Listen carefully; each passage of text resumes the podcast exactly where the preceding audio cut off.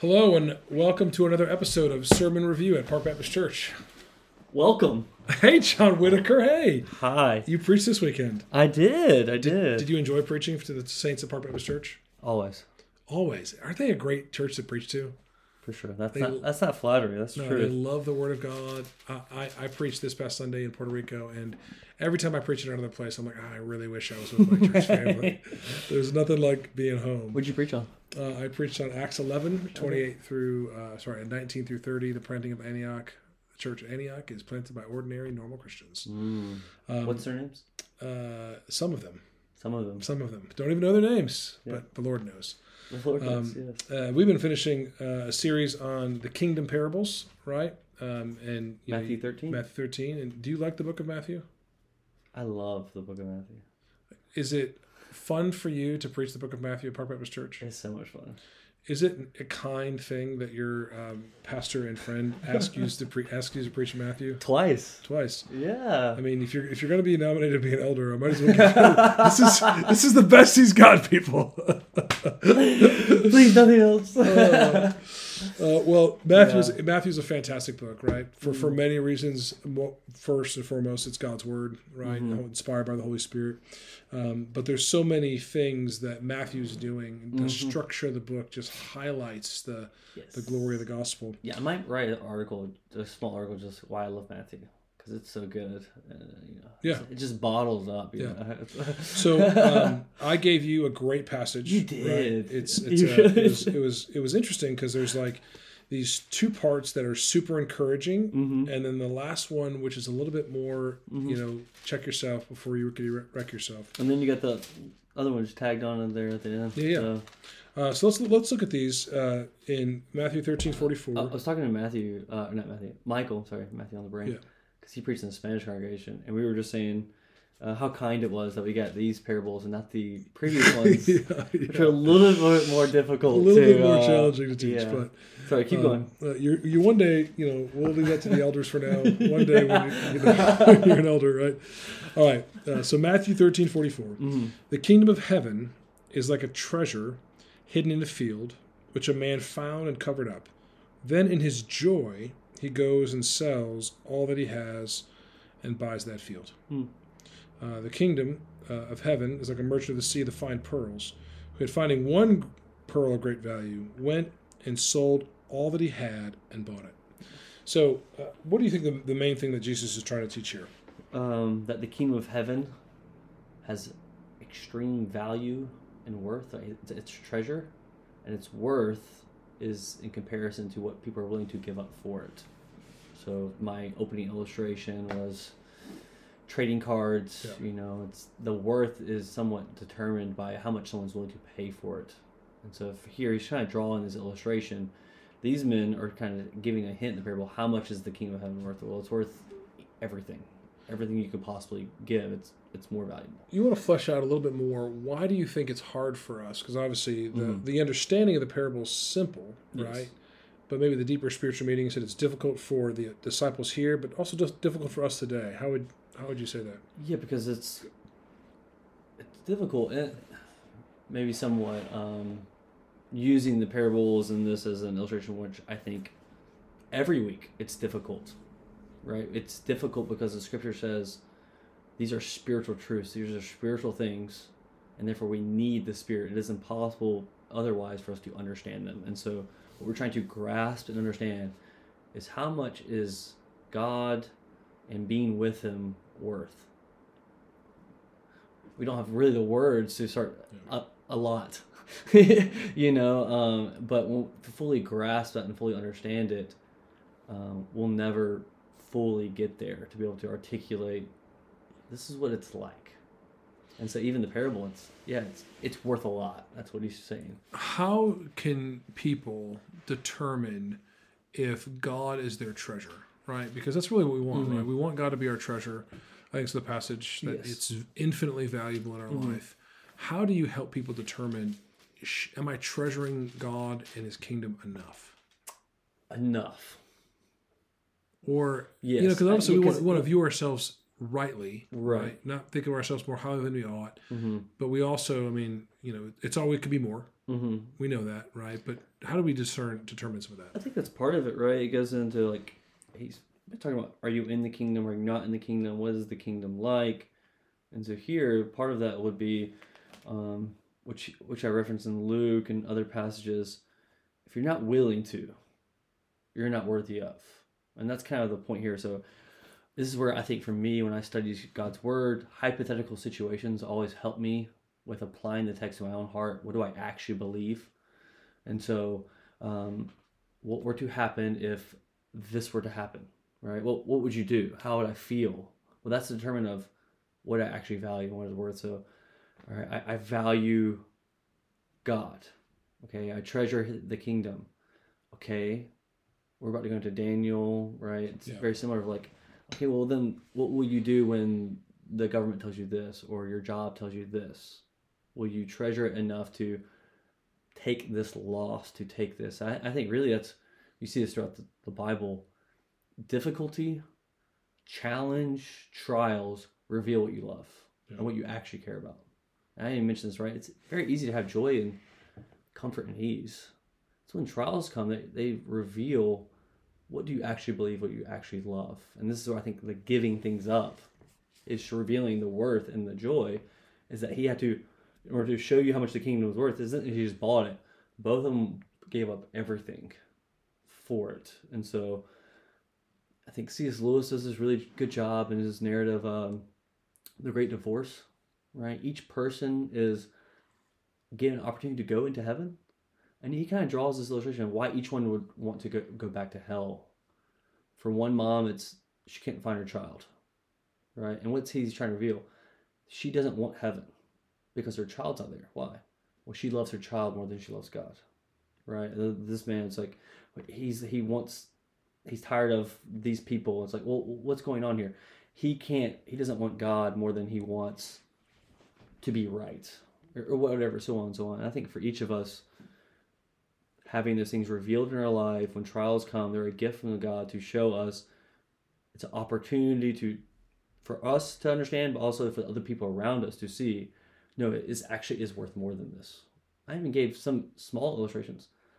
When you lose your luggage at the airport, that's an opportunity if you say my joy is not put in my comfort and my ease and my possessions my joy is found in jesus christ so can i be upset that i lost my luggage of course you can be upset how upset though you know? You don't want to be hopeless you don't want to be distraught. It's, it's fine it's luggage. Would i have liked to have my luggage? Of course.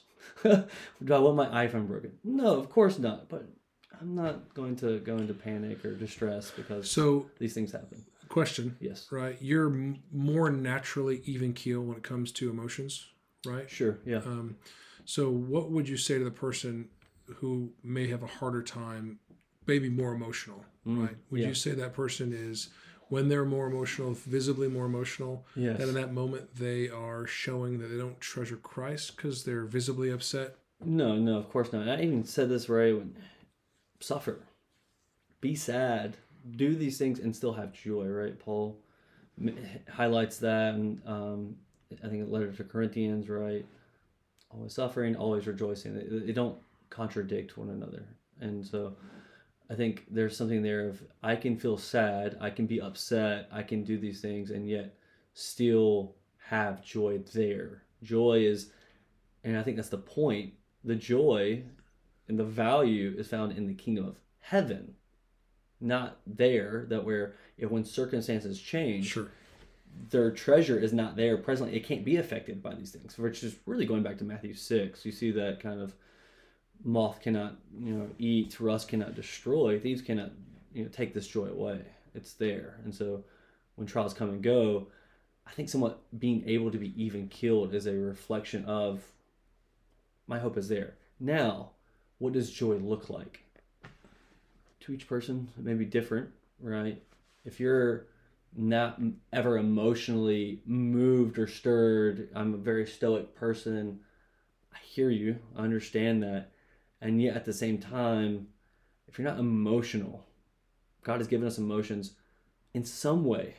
When you hear of Jesus and what he did for you, God left heaven and died on the cross. that should move you in some way. I'm not saying you have to cry. I'm not saying you have to dance. I'm not saying you have to do these things. We're not all David who let go of our wardrobe and start dancing down the streets. That's not everyone. And yet, at the same time, we should know in our heart. We don't. I was even thinking about this today. When we go to applications for the text, um, there's a book on how to read the, the Bible, and he says one of the ways we can substitute application for things. One of them he says we can um, substitute uh, rationalization for change changed life. We can start beginning to say why this doesn't apply to me. And if that's our first thought of like, yeah, I hear you, but this, I'd be like, oh, easy. Like, think about what it would like before you start rationalizing why this doesn't apply to you in that way. So, I think we we want to separate joy from emotion, and yet they do overlap in some ways, but they aren't exactly the same. Yeah. Is That's, that yeah, that, that's good. there's a lot of rambling to get that No, no, point. no. I, I think that there is, uh, everyone expresses joy in different ways. Mm-hmm. Sometimes someone who is very joyful in the presence of God may be silent. Mhm. Some people may may shout. Some people Mm-hmm. um, you may cry. Some people may may laugh. So there's there's different ways to show it. I think that the the goal of what you're trying to draw out is whatever your emotional makeup is, Mm-hmm. you need to have joy because that reveals that you're treasuring Christ. Right? Yes. In joy, you were willing to sell all you had. Yes. Right. So like you're willing to joyfully lay down your Mm-hmm. life and sacrifice because the kingdom of heaven and Christ is worth more. Right, and that's when you think of like um, joy. You know, joy in the kingdom could look like when you find yourself in sin, weeping and mourning.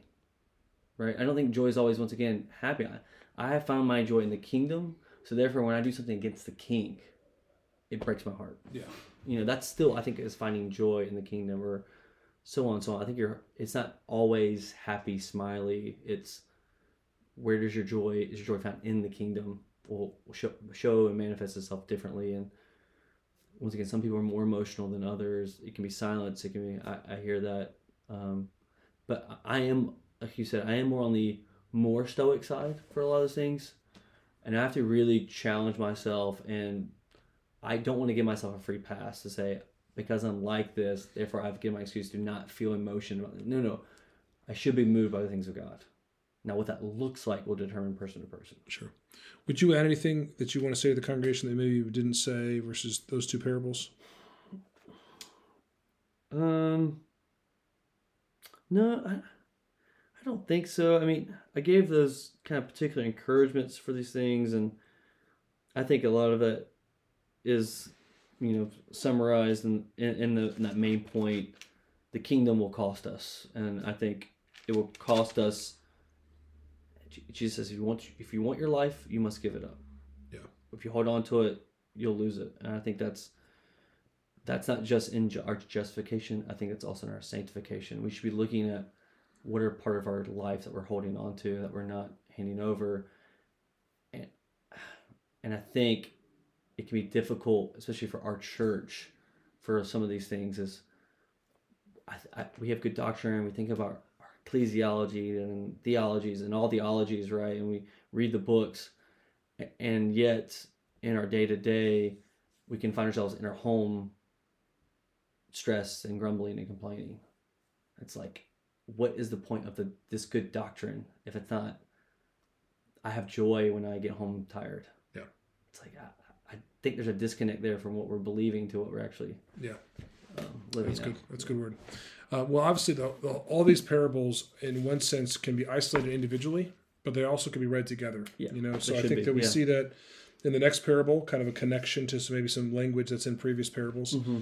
Uh, so in verse forty-seven, it says again, "The kingdom of heaven is like a net that was thrown into the sea and gathered fish of every kind. Mm-hmm. When it was full, men drew it ashore and sat down and sorted the good into containers, but threw away the bad. So it will be at the close of the age. The angels will come out and separate the evil from the righteous and throw them into the fiery furnace. In that place there will be weeping and gnashing of teeth.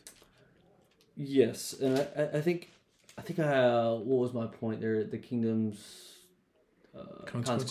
consequences, right? And I think, you know, just kind of preparing for this, right? You have hidden treasure, pearl of great price. Okay, that makes sense, right? And then after this, you're gonna have treasures again. So you've seen this theme of like treasure and value right here, and then right in the middle, you have this kind of like judgment. And really, like you said, the language is used like we even quoted it right. It goes back to the parable of the weeds, Yeah. and and so, and so the question has to be then, why does Matthew put it here, and not tie it in with the parable of the weeds, right? Why does he wait and bring it back up again later? And I think he's trying to highlight that how, what we attribute our value and worth and our joy in will have consequences. It will, and so it's like there's judgment. Well, yeah, we've seen that already. Why are you telling us again? Well, I think there's gonna be judgment based on it calls it evil, based on what you value and what you find your joy in. And I think that's something that would have hit hard for the Jewish audience who thought Messiah is coming earthly, worldly, keep the law, you're good. And I think he's trying to turn that upside down. It's like, no, your heart. Where's your heart at? Do you have joy in the things of God and his kingdom? Yes, it's like, okay, like, but if, I think if you looked at the Pharisees, you looked at how they were living, I don't think the heart was being moved. I think it was look good on the outside. And so that would have been hard for them. So, as a pastor, how how would you feel if someone was listening to this sermon and hearing that about the fish and talking about joy and maybe I don't have the joy that I want? Mm-hmm. Am I in danger of being thrown away at the end of the age into the fiery furnace? If you're saying if you reflect on your life and you say, I don't have joy. Well, I'm not saying and I don't have all the joy that I want. Yeah. So I guess here's here's Yeah, some, yeah, here's I- some, I here's you. Mm. here's what you're here's what I'm, I'm asking pastorally. yeah. You have people coming to church who Mm-hmm. want to have the kingdom of heaven, like being willing to sell all that they have Mm-hmm. with joy. Yes. They don't determine all that yet. Yes. right? And maybe after hearing the parable of um, the fish and the gathered net, they feel discouraged Mm-hmm. and feel condemned. What pastorally would Yeah. you? How would you? How how would you navigate? How help navigate that? Yeah, I think you mentioned a couple weeks ago, right? I don't want to make people who are following the Lord feel guilty and condemned, and yet I don't want people feel like they're okay when they're actually, Yeah. you know, having condemnations waiting for them. I think there's there's there are tests or things, and I think this is one of them. Like, where is your? Where do you find yourself joy? Right? Is your joy? And you look at your reflect on your life. Is it found in things of God or is it in things of this world? Is it in Him, with Him and His kingdom? right? I think uh, John Piper has that famous quote, right? If you could have heaven and everything in it, and all, but God's not there, would you still? It's a good question to be asking. Am I living? Am I living for heaven? Am I living for God? Am I living for comforts? Am I living for the gifts from God? Am I living for God Himself? And I think all that to say, um, we don't know. Like I can't look at someone and say, "You're good" or "You're not good." And yet, at the same time, I think these are things for us to ask, to plead for the Spirit, for Him to tell me, okay, am I safe? That's the question. Am I am I good? Well, do you want? Do you have a craving at all for God? Do you have a, a resentment towards your sin? My rebellion that I was in, am I? Do I believe Jesus? Do I trust that He did do this for me? He died and He rose again. And then, do I have joy and value and treasure in that? Yes. Okay, I think you're safe. I think you're justified. But once again, if your life is not characterized by this, not perfectly, but characterized by that, it's either two things. It's either, okay, there's things I need to repent of and grow in, and and in time it will be revealed, or you say, I'm okay, I'm good, I don't need to grow in these areas, or there is no growth, there is no fruit. 'Cause I think you go back to the parable of the um, the- soils. I think he, Yeah. when the fruit comes, it comes in abundance. Yeah. And um, we can be hard judges of ourselves. Well, I think you know one of the things I was thinking through is Mm-hmm. that we can be hard judges of ourselves, but we're also not careful judges, right? Mm-hmm. You know, we don't often look to the heart and do the hard working of the heart because it's just easier to move on, Mm-hmm. right? It's easier to hear a message and just go about our business, not to hear the message and let it sink into my heart Mm-hmm. Yeah. and ask the real hard questions. Mm-hmm. Uh, you know, John Flavel would say the um, the hardest part of winning a Christian is is winning the heart. The Mm-hmm. hardest part of keeping staying a Christian is keeping the heart. Right, yeah. You know, it's like how do we can continue to cultivate those the a, a, a good Yeah. reflection of our heart. Yeah, that's good. I, I think right, I usually have general things I give people of like, okay, do I have a love for God? Okay, well, do I, uh, do I love God's word? Do I love talking to Him in prayer? Do I have a hatred towards my sin? Do I want to share Jesus with others? Do I love my brothers and sisters in Christ? It's like a general template. Really, First John's kind of highlighting those. This you may know. Yeah. But then I think this one's going a little bit more, right? It's well, do you have joy? Do you re- do you think the laws, you know, First John says as well? Do you think the commands of God are burdensome? Right? Is there things you have to do or things that you want to do? And I think C.S. Lewis articulates as well, where he says, "It's not just do I want to, it's do I want to want to." In my deepest yeah. heart, do I love God? Do I hate sin? Do I love the things of God? Okay, well, that's a good indication that there is something there, and these are just they're signs to help us understand. But once again, like if you're in a place of I don't know, my encouragement is that you have to make a decision right there and there. Am I actually a believer? My thing is pursue God. Yeah. pursue God. See the scriptures. Repent of the things you think you're not doing well of, and just and and get someone else to help you get accountability, and pray that. And when you come back in time, you'll look back and say, I actually have grown. It's not am I this at this standard because our standard is Jesus. The question is, am I growing in my joy?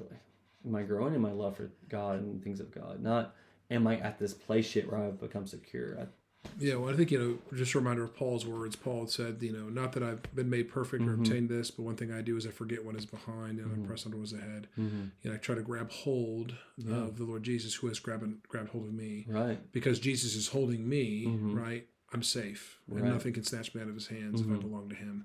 Uh, but we do want to have an honest reflection of our heart mm-hmm. because the, the heart is deceitfully wicked and the Bible often says, "Do not be deceived." Mm-hmm. Uh, uh, and just one quick more thing, we've said this right. We can be bad judges of ourselves.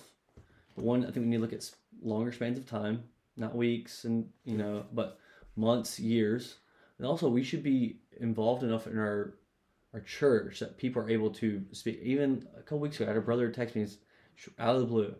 When you look at my life the past six months last year, do you think I've grown? Or he said, since you've known me, have you seen growth in my in my life?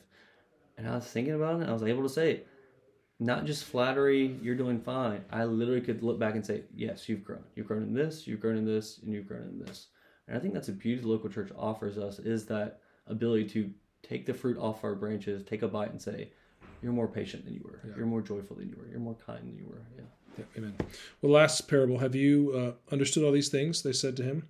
Yes. And he said to them, Therefore, every scribe who has been trained for the kingdom of heaven is like a master of a house who brings out of his treasure what is new and what is old. Let's just wrap up here and maybe make some final thoughts on you would kind of yes uh, leave the people with. I think it can be confusing at first, but I think there's some clues there that kind of help us understand that he's not talking about scribes as a vocation. He's using that as a, especially because when we think of first century, the misconception is it's the only person who wrote scripture down, but at this time they weren't just writing; they were the ones who were acquainted with the scriptures and were able to teach others and things like that. So I think he's getting that of the people in the kingdom of heaven yeah. will be like these people who know the word, and I think he's saying the old Old Testament and the new teachings of Jesus, and saying they treasure them both.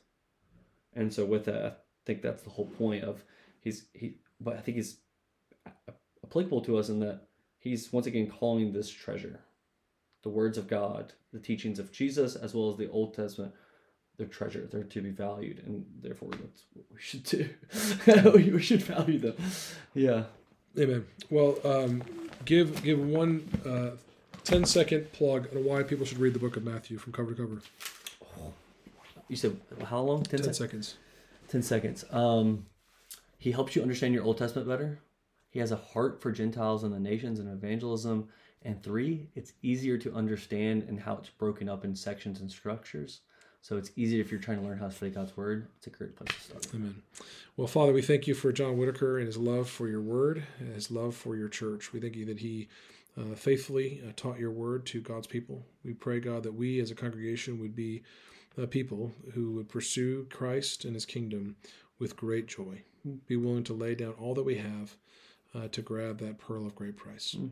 So, Father, we thank you for Christ um, and we offer this in his name. Amen.